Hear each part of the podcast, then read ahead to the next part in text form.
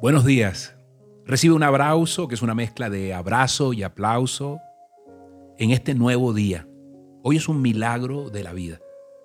Hoy Dios nos lleva a agradecer este nuevo día. Gracias eh, a todos ustedes, mis amigos, mis hermanos, mi familia. Gracias, gracias por las oraciones.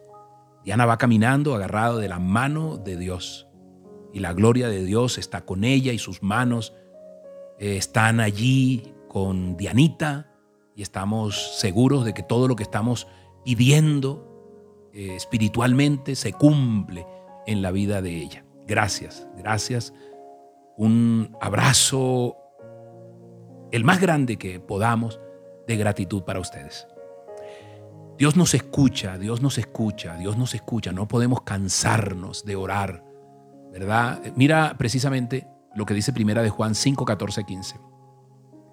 Y esta es la confianza que tenemos en Él, que si pedimos alguna cosa conforme a su voluntad, Él nos oye. Él nos oye. Amén y amén. Dios oye la oración. Dios oye la oración. Así es, papito Dios, Padre Todopoderoso. Y quiero contarte una, una anécdota de la vida real del famoso explorador Fridtjof Nansen, perdónenme la pronunciación. Él hizo grandes descubrimientos en las regiones del Polo Norte y salió un día en una barca, en una de esas expediciones exploradoras, y con él iban el capitán Svedrup y también algunos otros marineros noruegos, también y dos lapones lapones. Esos lapones, yo averiguaba e investigué, es en la región de Sami, conocida en Occidente como Laponia. Y cuenta eh, que es la única cultura nativa de Escandinavia. Son expertos en criar renos y tienen una vida como de tribu, es una de las tribus más antiguas. Bueno, dicho esto, iban eh, el capitán, los otros marineros y también iban estos dos lapones. Aquí así, así se debe decir, porque yo diría laponés, pero aquí no hay tilde. Entonces, estos, estos últimos, estos lapones, lapones, se habían dado a conocer como creyentes en el Señor, en el Señor Jesús. Y tenían un tesoro ellos, que era un Nuevo Testamento en lapón, el cual eh, leían diariamente. Entonces, estando ya en la expedición a bastante distancia de la Tierra, fueron sorprendidos por grandes témpanos de hielo que los rodearon y amenazaban esos témpanos aplastarles cayendo sobre ellos. De repente, sintieron que la barca se alzaba en el aire por una de estas masas de hielo que se volcaba y todos saltaron inmediatamente de la barca al témpano, ¿no? No sabiendo si el témpano tal vez que se había volcado y que había volcado la barca se hundiría por un lado o por el otro, y en ese caso eh, podía eh, venirse contra ellos y serían todos sepultados. Allí, con esa roca de hielo, los sepultaba en el mismo mar. Pasaron unos cuantos minutos minutos de angustia y notó Nansen que los dos lapones no estaban con ellos, sino que estaban en la barca a una gran altura. Pero observándolos atentamente por su anteojo, observó que ambos estaban arrodillados en la barca y orando y clamando a Dios. El islote, ese helado, se agitaba de un lado para otro eh, y tenía un movimiento por el viento pero de repente cambió la dirección del viento y fueron llevados hacia la tierra. Y ahí al poco tiempo pudieron saltar sin haber recibido ningún daño.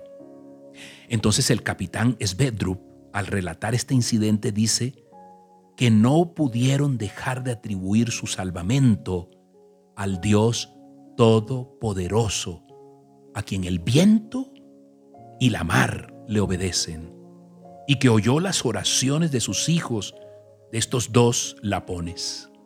¡Wow! ¡Qué bendición, ¿no? ¡Qué bendición!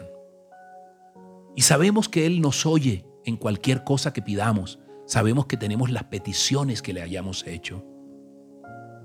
Hoy acompáñame a orar, tú que estás allí orando por mi esposa y estás orando también por tus necesidades y orando también para darle gracias a Dios por las cosas que pone en el camino, por los milagros, por todo lo que se da a nivel espiritual y se cumple en, en esta tierra. Padre Santo, te damos gracias, Dios Todopoderoso, Creador del cielo, de la tierra. Tú dices, pidan y se les dará, busquen y hallarán, llamen y se les abrirá. Porque todo aquel que pide, recibe, el que busca, halla, y al que llama se le abrirá. Dios, nosotros sabemos, a pesar de la adversidad, a pesar del dolor, estamos parados en la, en la raya, Señor, estamos parados en la fe, porque sin fe es imposible agradarte, Señor. Podemos caer con nuestros brazos, se puede arrugar y quebrantar el corazón, Dios, pero debemos mantener esa fe que te agrada, porque es necesario que si yo me acerco a ti, Señor, yo pueda creer que tú existes, también en los momentos difíciles, que tú me escuchas, Dios, como el versículo de hoy. Y esta es la confianza que yo tengo en ti, que si pido alguna cosa conforme a tu voluntad, tú me oyes, Dios. Por eso hoy clamo, hoy te doy gracias que tus manos están posadas sobre mi esposa y eso, Señor, da una sanidad total, una sanidad total para mi hermano, para la familia, para el amigo, para la persona que está aquí oyendo este devocional, Dios. Tú eres, amado Padre, milagro, tú eres santidad, sanidad, Tú eres bendición, Dios, y a ti acudimos, Señor.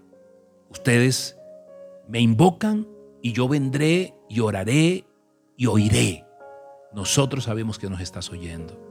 Sabemos también que te dueles con el dolor nuestro, Dios, porque tú eres un Padre bueno, un Padre todopoderoso. Y tu gloria, Señor, está allí descendiendo con poder sobre nosotros, tus hijos. Te damos gracias, Padre Santo. Aquí permanecemos firmes, Señor, firmes, clamándote, invocando y dándote gracias. Te damos gracias por los adelantos en la vida de mi esposa. Te damos gracias por este nuevo día que tendrás nuevas noticias y buenas nuevas sobre su salud, Dios. Lo ponemos en tus manos, Padre Santo. Clamamos y pedimos, Señor, tus promesas en su vida y en la vida de todos y cada uno de mis amigos y mis hermanos que están escuchando este aguacero de amor. Hemos orado en el nombre poderoso tuyo. Gracias, Papito Dios. Gracias, Dios Todopoderoso. En el nombre poderoso de tu Hijo Jesús y con la unción de tu Santo Espíritu, te damos gracias. Amén y amén. Soy Moisés Angulo y Dios te dice, yo voy contigo con este aguacero de amor. Que Dios te bendiga grandemente.